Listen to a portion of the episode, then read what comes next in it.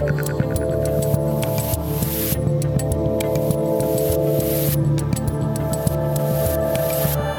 right, hello, humanoids of YouTube. I'm Dave Rubin. This is the Rubin Report direct message. It's a Friday panel extravaganza for June 4th, 2021. As always, click that subscribe button, tap that notification bell, and there's a chance, albeit a small chance, that you will see our videos in your YouTube feed. Uh, we got three stories for you today. We're going to be talking about this trove of emails that have been released from the Faucist Anthony Fauci. And I'm only actually, we're only going to cover one specifically. We'll probably talk about a few of them. Uh, but there's just so many things leaking out right now. And you're not going to believe it, guys. But all the people we all called conspiracy theorists three months ago, yeah, they were pretty much right about everything, which is pretty much consistent with everything else going on in the world. And then there's uh, the second story, which is about that Joe Biden guy. He's the 78 year old guy with dementia that's pretending that he's president of the United States. He's also a racist. We'll get to that in just a moment.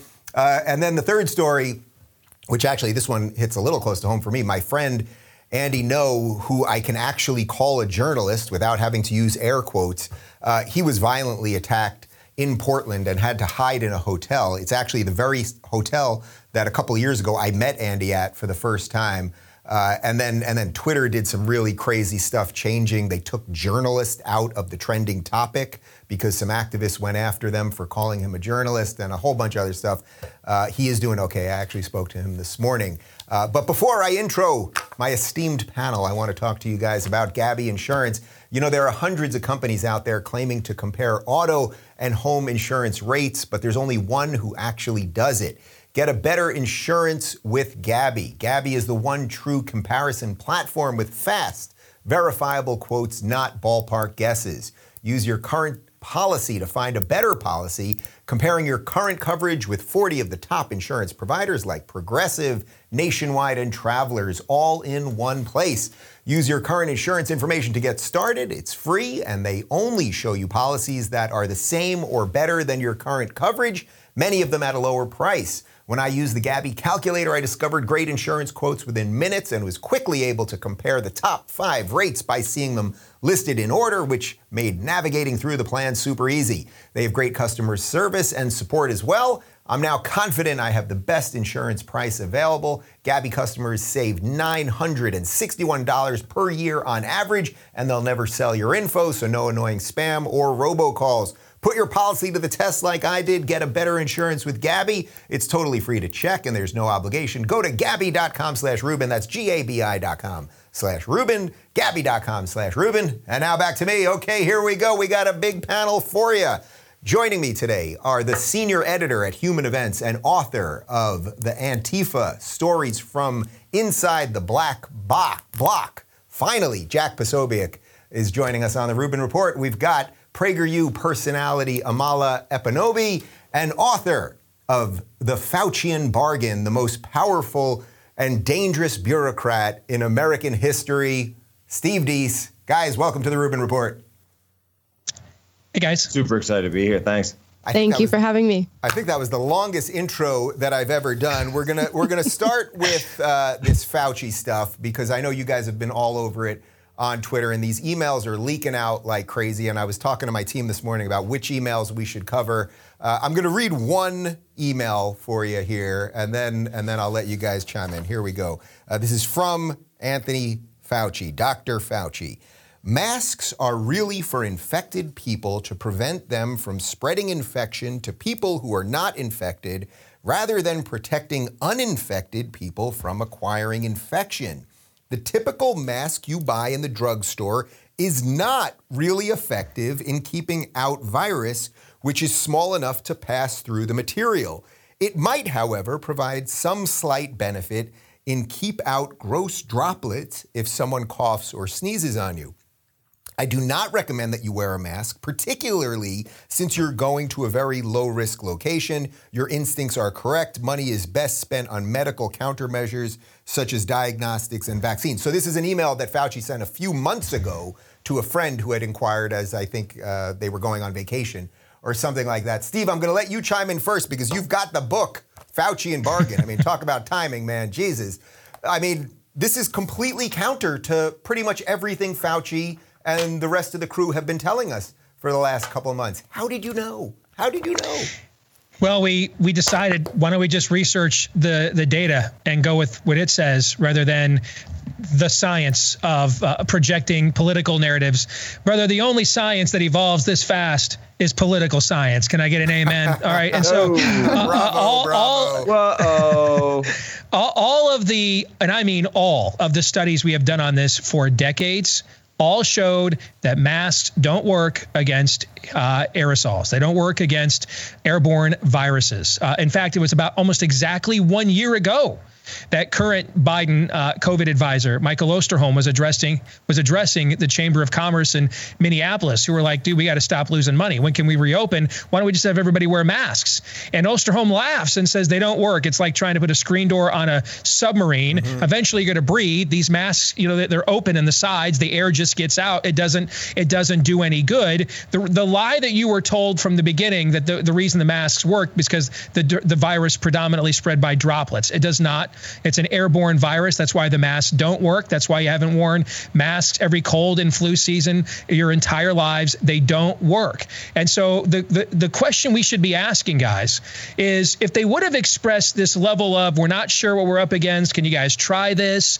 You know, we don't know that we can trust what the Chinese are selling us. We're going to kind of do a Swiss cheese thing. We're going to do several, uh, several layers to try to, you know, cover as many holes as possible. Maybe we would have been more uh, willing to go along. Instead, Instead, they just denied all their own data. I mean, CDC, Dave, is doing this today, claiming that there's this whole influx of ICU patients, of yeah. adolescents, when that's just simply not true by their own data. They speak with certainty about things that we can empirically prove are not true. Why do they do that? All the answers to that question are bad. So, Jack, I never tell people to be on Twitter, but what, you're one of the few people that I actually enjoy following on Twitter. You don't make me crazy. That's pretty much the highest compliment I can give somebody. But th- the line alone, the typical mask you buy in a drugstore is not really effective in keeping out a virus.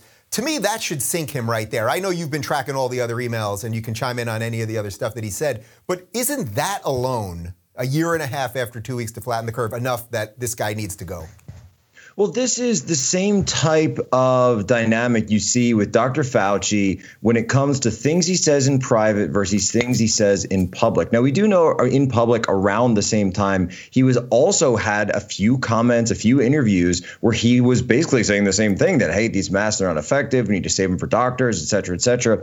But then he flips on a dime when it comes to this stuff. And it's the same problem that we see with the Wuhan lab theory, right? So we're talking about these gain of function experiments. We're talking about could this have been something that came out of that lab? It's you know right down the street from where the Chinese government is telling us this thing broke out. But Fauci's out there publicly, in one hand, saying no, this isn't possible. Look at this Lancet letter. Uh, you know, there's nothing that you need to worry about. But in private, what we see in these emails is that he has the very same questions that every other researcher, every other journalist is looking at. People in their homes are asking about when they hear about this stuff. What do you mean? There's a lab right down the street, right? And so the problem I see, and I completely agree with Steve on this, that he has one sort of take internally mm-hmm. where he's asking the questions and seemingly acting like a normal person would. And he didn't show that publicly. He publicly made pronouncements, he made proclamations. The government made proclamations based on this. They didn't come clean, they weren't open with us. And now you've even got today, what, speaking about that Lancet letter that came out February of 2020 that really shut down the lab leak theory early on. There's a guy out of Mount Sinai who actually wants to take his name off the letter now. He says, you know what?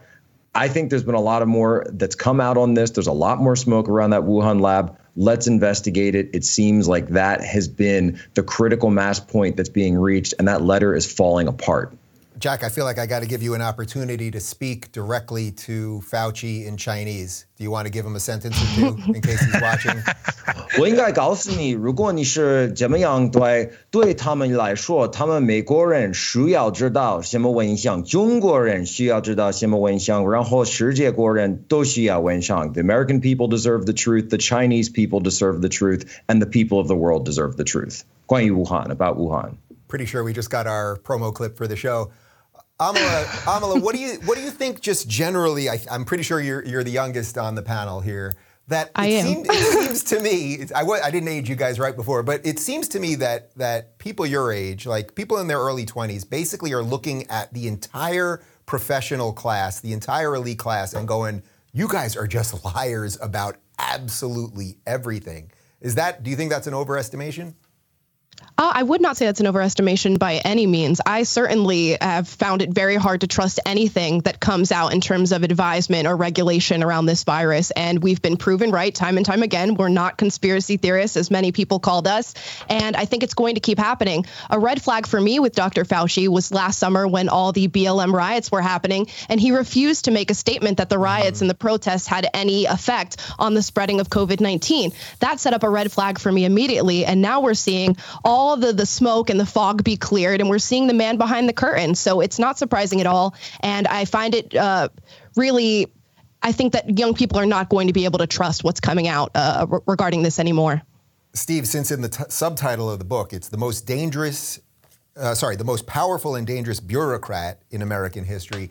Can you just talk about how we're just kind of governed by mid level bureaucrats that nobody really knows and that they are the ones that are then you know, in effect telling Biden what to do, and then Biden just signs stuff, or Gavin Newsom here in California, and next thing you know, it's a year later and you haven't left your house?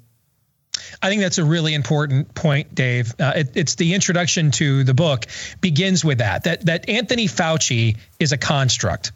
Um, if he had retired, he's 80 years old. If he had retired and taken his glorious pension into the sunset, as most people do at his age or even years beforehand, I don't know that things would have turned out much differently. Another creature would have emerged from the Black Lagoon.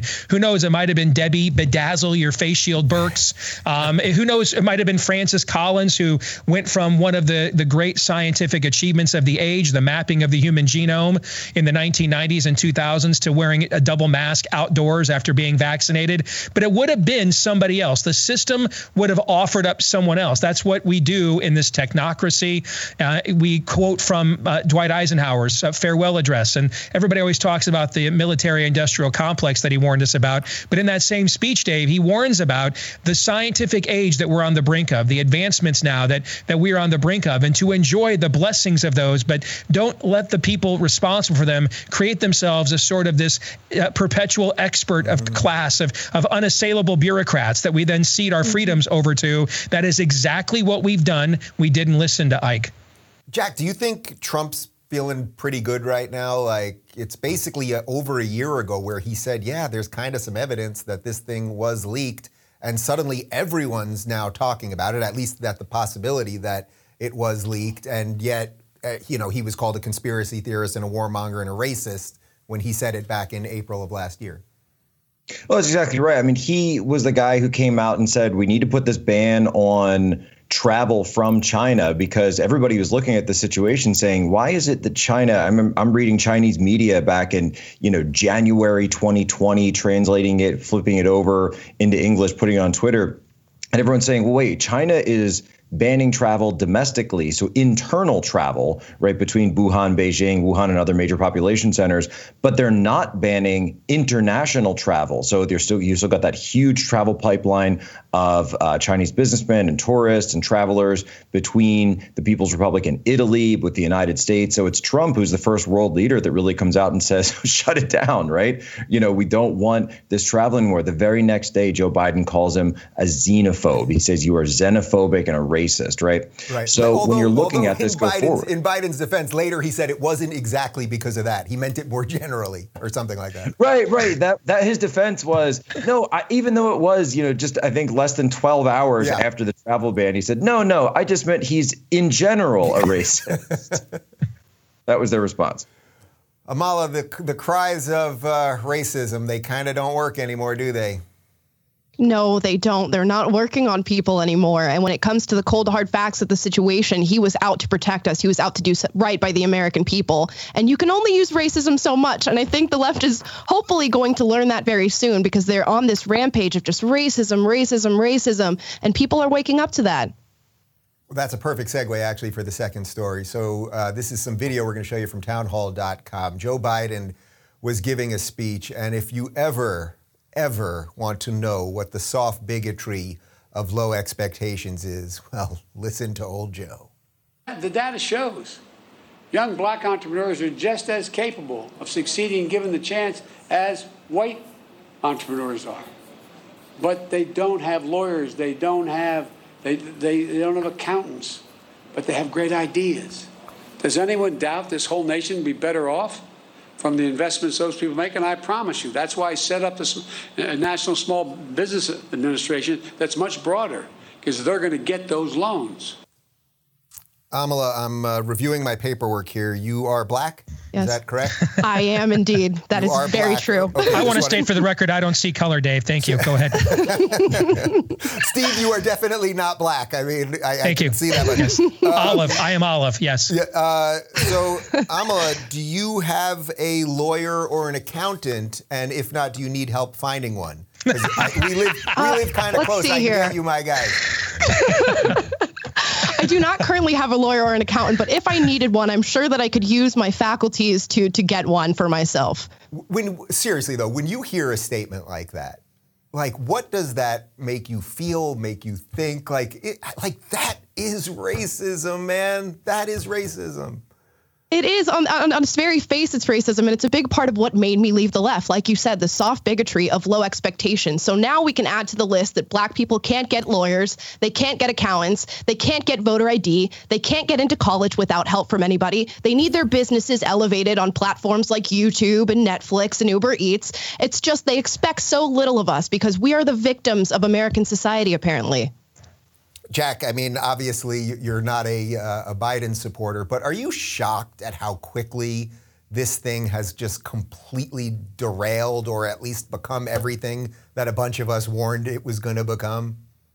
You know, so I'm actually a little bit more in the process of, I, I, would say I'm in the camp of, I want to step on the gas pedal, right? I want Biden to go as much, I want as much Joe Biden as possible. I want him giving speeches 24 7. I want him doing live streams. You should bring him on Rubin Report, right? I want welcome. him out there He's all welcome. the time. so you just want give, to exacerbate give us, give it to the point where it'll just be obvious to everyone. That's the idea.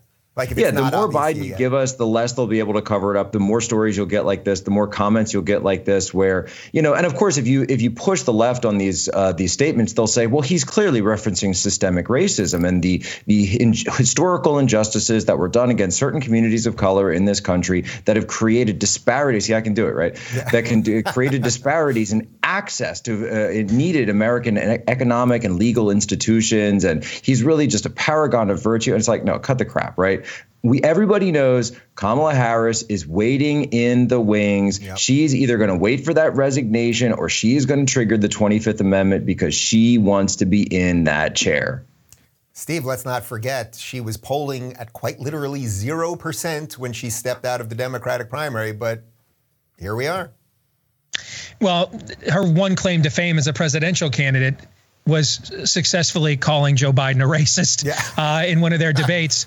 what what I think we're watching with this administration is take take the Obama the Obama years and let's fast forward to the the current trend of cultural devolution we're at now compared to where we were in 2009 2012 et cetera. So accelerated a few more years but then removed the stagecraft aspect of the Obama presidency that they were so effective. Going back to his nomination speech his first run where he had like the Greek columns and he gave the speech yep. there in uh, in LA I think it was they understood the stagecraft. They were the first campaign to jump jump on social media. I mean, when you got a message from uh, from Michelle Obama, we didn't know what micro targeting and stuff was. You thought she was really calling you and left you a voicemail, right? they understood the stagecraft, and that that covered a lot of the Cloward Piven sins of his eight years in the White House. Well, that's all gone now, and now you're getting all the policy, but none of the none of the pomp.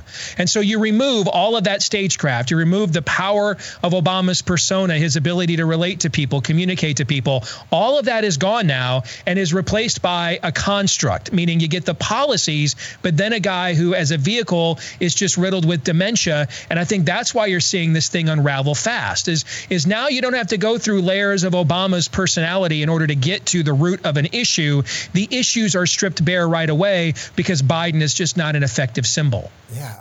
Amala, you know I don't want to do the identity politics thing, but uh, at some level, I mean, are you seeing friends, family, et cetera, that are just like, like, are, is anyone breaking basically? Like, have you seen anyone that wasn't really sure, before the election, now be like four months in and going, boy, black people can't get a computer, they can't vote, you know, they can't get an ID, like all the stuff that we've talked about here. Are you seeing some people that are finally like, ah, maybe maybe there's something wrong here? I think it's slowly placing a little chink in the armor, but we all know the left, and the left does not want to admit that they're wrong or that they've done something that has had ramifications that are poor on society. So it's very hard to truly break through that barrier of left of leftism, of this massive support for Joe Biden. But I think, like Jack said, we just need to put him on TV more. He needs to be live streaming. He needs to be on Twitter. He needs to be making YouTube videos because that is going to expose him. He is doing all the work himself. I'm, uh, this this one's for all of you guys. Jack, I'll start with you first. But are are you guys shocked that the way the mainstream media still runs cover for him? That despite the fact that we can all see this stuff on Twitter and on YouTube, and all of these shows get more views than CNN. We all know that. Not that that's that many views because nobody's watching CNN. But that the mainstream still just they will not discuss these things when he doesn't know what he's talking about, or when he's blatantly racist, or when he's bumbling around the stage, or whatever it might be. That they still just don't do it.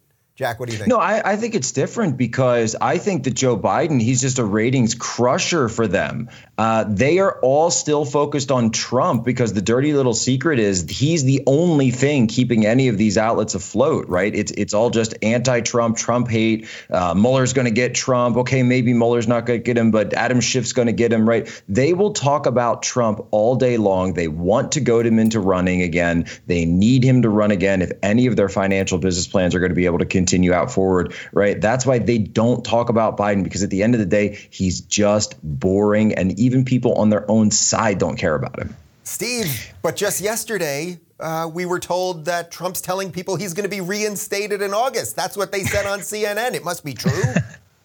I want to go back to what you just said about Twitter. This is where there is a use for Twitter is that cognitive dissonance yeah. is is can cannot be ignored any longer. Because when we used to have just you know rival media streams you could say I was on the air I'm in my own you know habitat I'm not observing your ecosystem I don't know what you guys talk about. But I would say to anybody that's currently any of the four of us on this panel go right after we're done here tweet something incendiary on a few verboten topics. And I can promise you um, that I mean I, I've seen this happen. A bunch of CNN producers or New York Times or Washington Post reporters who don't know if my last name is pronounced Deese or Dace, suddenly they're on the phone calling me and asking for clarification. Uh, did you really mean this? I mean, what do you think this means? Right. And so the idea, if, if they're pouncing on us, like I'll give you an example, Dave. So th- th- I, I used to do a lot of panels on CNN, MSNBC, just because it was fun. And then the Trump era came and they didn't want to have people like me on anymore because they just wanted to further a narrative rather than a conversation. Until Trump met with the guy over, the killer over over there in North Korea. And I'm just not big on uh, palling around with P- the, P- the folks over there in Pyongyang. Mm-hmm. Sure enough, after three years of ignoring me, yep. CNN called me right away to see if I wanted to come on the network that day because I didn't like Trump's uh, entrees with the North Koreans. That's an, an example of what we're talking about here. And so if they know when we say something that fits their narrative or they find incendiary that they can use against us, that means they're aware of all the other times we're pointing out when they're completely full of feces at the exact same time, and yet they just choose to ignore that. What does that tell you? Right. Well, Amala, you got to be feeling pretty good about it, though, because you're getting in the content creation game and everyone's ignoring that nonsense at this point.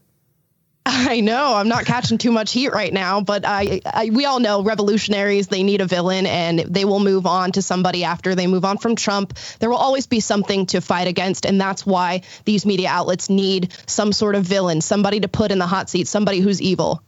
Well, speaking of some sort of villain, the media and the journalists around town have made Andy Ngo out to be a villain, and Andy it's impossible for me to find someone who has probably done better journalistic work in the last couple years uncovering what Antifa is. Although Jack, obviously, you've done a quite job, quite a good job yourself. So Andy was attacked in Portland by a bunch of Antifa activists the other day. This will not be covered on CNN today. This will not be covered on MSNBC, and I'm guessing it ain't going to be in the New York Times. Andy sent out a long Twitter thread about it. I'm just going to read the, the two first ones, and then we're going to show you some some images of uh, of what happened to him. Uh, this is directly from Andy himself. No journalist in America should ever face violence for doing his or her job. Yet on Friday, May 28th, Antifa tried to kill me again while I was reporting on the ongoing protests and riots in Portland, Oregon for a new chapter of my book. unmasked inside Antifa's radical plan to destroy democracy.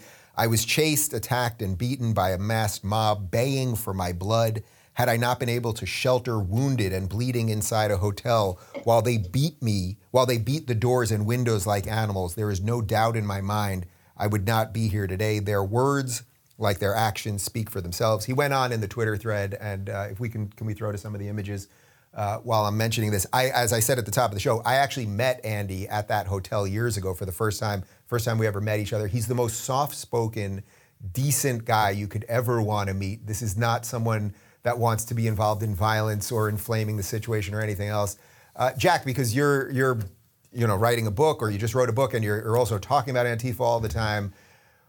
Why is this not being covered in an honest way? And what do you think is Andy's responsibility as a journalist, journalist knowing he's going to be targeted there? Because I saw a couple people who I usually respect their opinions sort of being like, "Oh, no, no, no, he shouldn't have gone there," which is kind of like telling a woman she shouldn't, you know, go out alone at night.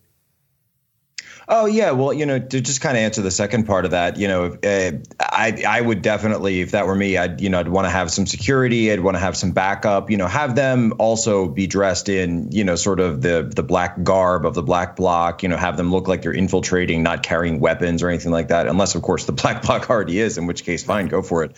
But yeah, um, I I get what people are saying that they, obviously we want Andy to be safe. We we know that we want people out there watching his back.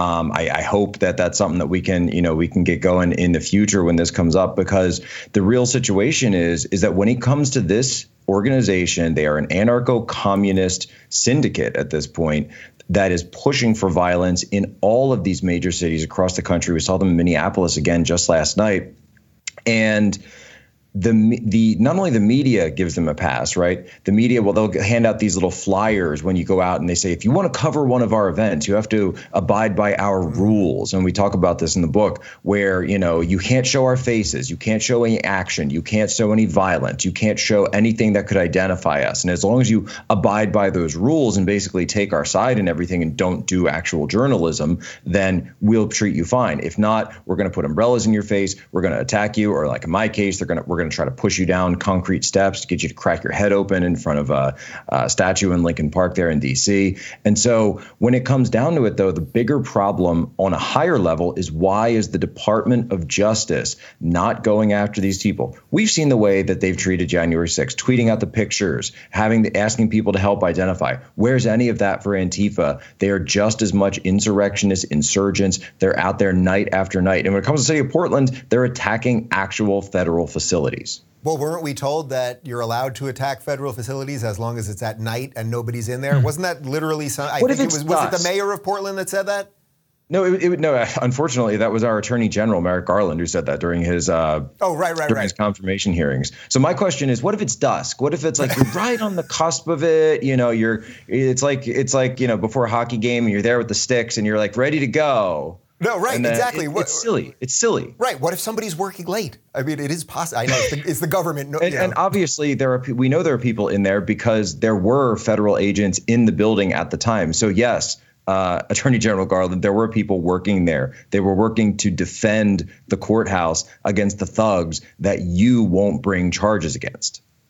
Steve, to, to Jack's point, I mean, do you think the feds are going to get involved? I mean, finally, the mayor of Portland, Ted Wheeler, started pushing back against them a little bit after he basically poured gas on the flames for the last two years. I mean, do we need the feds to be involved? Why are we letting mass thugs burn down our cities? Crazy question, I know. I, I well, I, I thought they should have been dealt with as a f- foreign hostile power for declaring they had a nine block uh, independent zone last summer, frankly, uh, and made an example out of. But no, they won't be dealt with until or unless it impacts the overall leftist narrative. And then that's when uh, they'll learn really quick that the first rule of assassination is that you kill the assassins. And I want to go back for just a second on the cognitive dissonance aspect and with, with Andy and, and the bravery of what he has been doing for these last couple of years.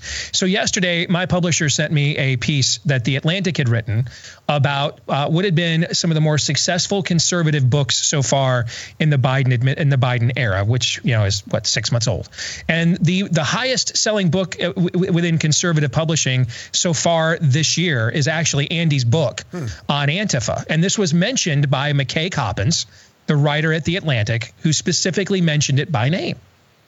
Now, where again so you ignore we i want to make sure we remove all the innocent motivations Yeah, here yeah, all right? get- yep. You- you're citing the success of this guy's book. You're citing that it's the most successful book in a genre this entire year. So either he's a total fraud making a bunch of slanderous and libelous claims who should be exposed or he's exposing a thugocracy. It's one or the other. Aren't you at least the least bit intellectually curious which one it is Right. And of course, the irony is that everybody that writes a piece now about Andy in mainstream media or corporate press, whatever you want to call them, as Michael Malice puts it, they always make a point of saying conservative journalist Andy Ngo. Mm-hmm. Now, I mentioned on Twitter, I mean, I know Andy pretty well. He by no means is a traditional conservative. Again, he, he's gay, not that you can't be a gay conservative, but the point is, I think he's probably an old school liberal who's just been, for lack of a better term, mugged by reality in this case. Honestly, uh, what- I, I, yeah. I've I've talked to Andy a, a million times. I have no idea what his politics are. I Yeah, he's a even, journalist, so I don't know. even That's begin to tell you because we've I've, he's never even brought it up. Uh, Yeah, I'm, I'm totally with you on that. I mean, I have a slight inkling on some things, but in no way when they say conservative, it's they're trying to paint him as as something that he probably is not. Amala, what about just the general idea that either journalists can now be attacked, or just what we saw in New York and in LA in the last couple of weeks that you can just attack random people on the streets, and that this this Right. thing seems like it's being uh, exacerbated.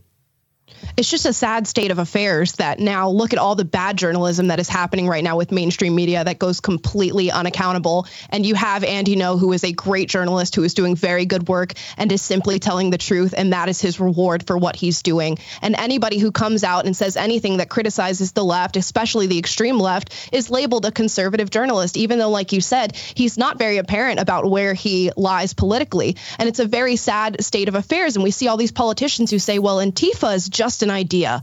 It doesn't represent a terrorist organization. They're not doing anything domestically that's causing any harm to America. But last time I checked, ideas don't mob people, they don't trample them and beat them down in the streets. Right. Well, exactly. I mean, if any of these things that we've seen in the last two years could be linked back to Trump supporters, as Jack pointed out, uh, after what happened on the 6th, it was it would be like they'd be telling us we're in World War III. Jack, do you think we're going to find links between Antifa and the Democratic Party, or at least some something more tangible than they seem to tacitly support them? Well, so what you really see in the in the dichotomy, or I should say, like the dynamic between Antifa and the Democrat Party, is that Antifa exists to be that leading edge, the tip of the spear of the Overton window with Antifa. I talk about this and go to antifabook.com and see it. Um, shameless, shameless book. No, that was good. That was and good. Like a pro. and uh, what you see is then the Democrats or increasingly the DSA, where Antifa recruits from, uh, you know, it's really just uh, in many cases the DSA at night with masks and, and black shirts on. But they can say, well, look, we're not as extreme as Antifa. We don't want to abolish the police. We just want to change the funding. We just want to tweak a few things. You can actually see Joe Biden do this in real time when they ask him about some of these Antifa DSA slogans, where he says, "Oh no, I just want to, I just want to recommit things. I want to change it." So that's exactly how you see Antifa working. And by the way, when people tell me is Antifa just an idea, right? I look at them and I say, well, radical Islam is just an idea, but you know mm, what? Right. They've got cells, they've got groups, they've got organizations, and they commit terrorist attacks. So, yeah, they're an idea that forms a movement, that starts a network, that has splinter cells, that gets people hurt and gets people killed. So, sure, why not? But if you you sound like a lunatic if you you're just saying that in 2021 that Antifa is just an idea. Yeah, great point. Steve, as a guy that tries to communicate these ideas to people, um, wh- what can we do to actually show people that this thing is exactly what Jack just pointed out and not just some amorphous idea? I think they have to be confronted on a legal matter, political matter, uh, on a military matter. Frankly, I think they should be treated if if they if if it was Islam that claimed to occupy nine city blocks of a major American city, I would assume we would treat that as a hostile invading force. And one of the things that's puzzled me about Antifa this entire time is it just me? Okay, but every time one of these kids gets or one of these guys gets unmasked doesn't it look like when we were in youth football and you're like slowly going into the line, you're sizing up when the Oklahoma drill's coming up, and you're like, all right, I don't want to be opposite this guy, so let me let these three guys go ahead of me. Every one of them's like the dweeb you gave yeah. swirlies to in the locker room, right? It's like they specifically target guys who are taking humanities or women's studies with a Y in college, 301, and think and, and fantasize at night about being a badass because uh, they they they played some military first person shooter game once. I mean, why do all of these guys, whenever they're unmasked, look like complete and total dweebs? Wait, actually, I want to before I give them all the final word, I want to ask Jack that very question because when you see these pictures of these people when they finally mm-hmm. are unmasked, uh, Steve's totally right. And also, it seems that a huge percentage of them are on drugs. And we know that th- there's obviously an opioid and fentanyl crisis right now. Do you have any info on that? Like how many of these people are actually hooked on drugs and how, how that is all connected. So when I when I was in Chaz, you know, we talk about this in the book as well. But when I spent, uh, you know, the several days and nights out there, I mean, drugs were plentiful. People were coming up to us, you know, because we're dressed in uh, uh, in, in sort of the the appropriate attire for the Chaz, and people were coming to us. There's a, at one point a guy came up to me with a, a trash can lid that was turned upside down,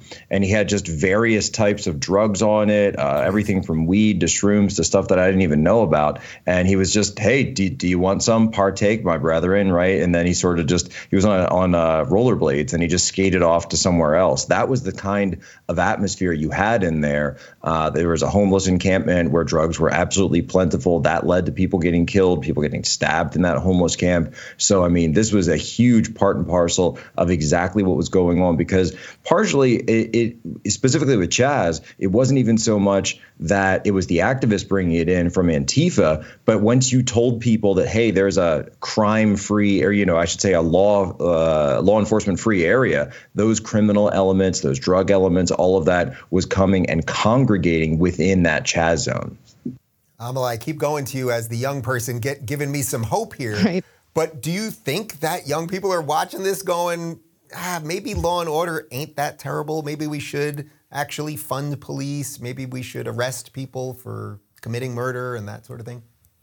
I would uh, certainly hope so, but I think the issue is is that social media, mainstream media, and even now our public schooling systems are pushing children and young people to be these sort of radical vessels for the left. And as much as the left wants to say that schools are a school to prison pipeline, right now they are a school to radicalism pipeline, and they're teaching the children this sort of ideology, the gender theory, the CRT, and it is pushing them to act like the Antifa members out in Portland. And it's very unfortunate. And it's something that has really run rampant within Portland schools through the research that I've done. And I think we're leaning more towards that within our public institutions. And that's where young people are being influenced.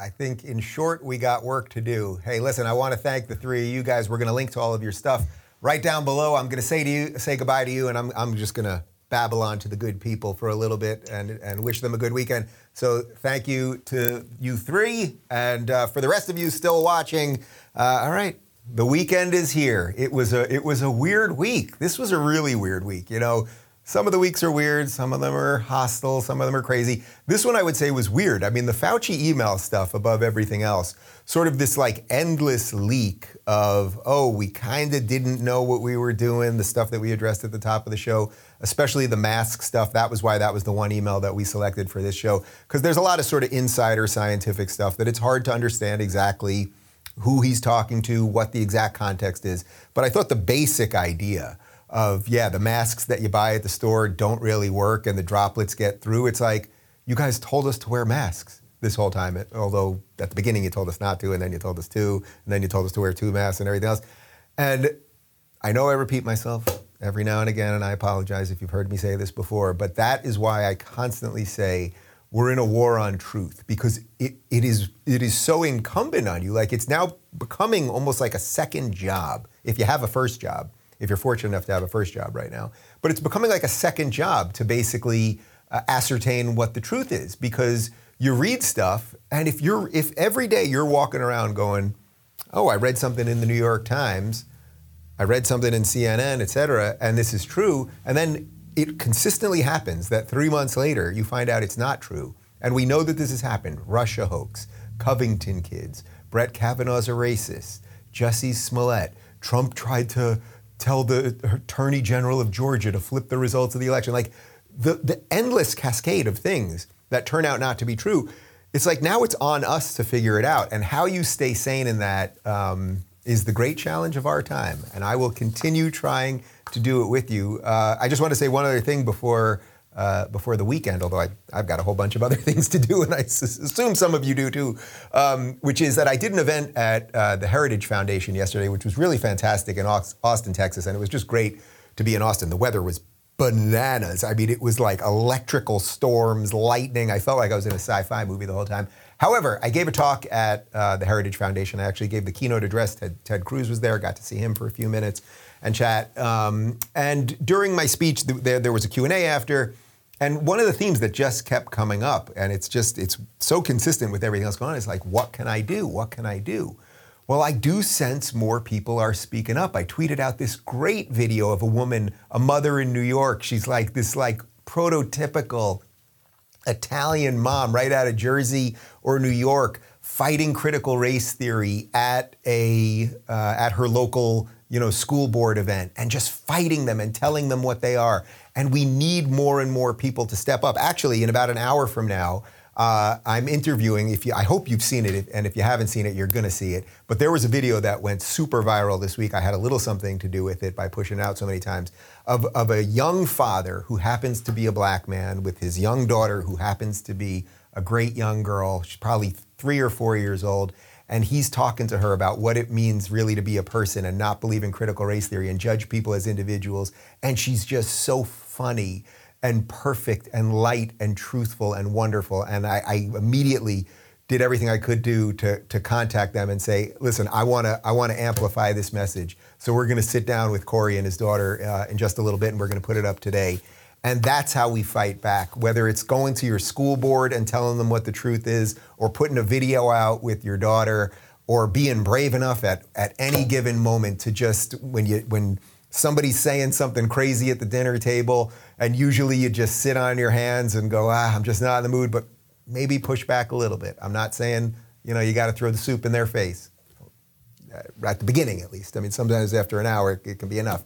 But I think you get my point that we all we all play a part in this thing. Oh, and then the final point is this: that between the Fauci stuff this week and some of the more ridiculous Biden comments and everything else. And now Trump back on Facebook and Instagram, which is only two weeks after they said that they weren't going to revisit it for what, six months or a year? They said they were going to keep him off. And now they've decided that he's back on. It's like maybe there is a shift here. And I think what Jack said was really interesting, which is they need Trump, right? I mean, they obviously need Trump. Their ratings are tanking, and Facebook and Instagram are suddenly going, oh man, if we don't put Trump back on here, well, maybe he is going to start his own platform, or maybe he's going to join locals, or maybe some other thing is going to happen. Who knows? All sorts of weird things can happen. So we better get the guy back on here before we let go of our monopoly. So, anyway, my point in all this is there's some interesting stuff happening, guys, and, uh, and we're all part of it. And I look forward to being on the adventure with you. So that is it for me. We will be back with that interview with Corey and, and his daughter. I, I just can't wait to talk to her. Like, just absolutely phenomenal. Uh, have a great weekend, everybody. Enjoy yourselves. Maybe not too much politics this weekend. Get out there, eat some good food, listen to some good music, be with some people you, you like, maybe even love. That's it. See you on Monday. Thanks for tuning in, everybody. Be sure to subscribe and rate this podcast. And don't forget, you can watch my direct messages live on Blaze TV and YouTube every weekday at 11 a.m. Pacific, 2 p.m. Eastern. And of course, if you want to connect with me personally and get early access to my sit down interviews, join RubinReport.locals.com.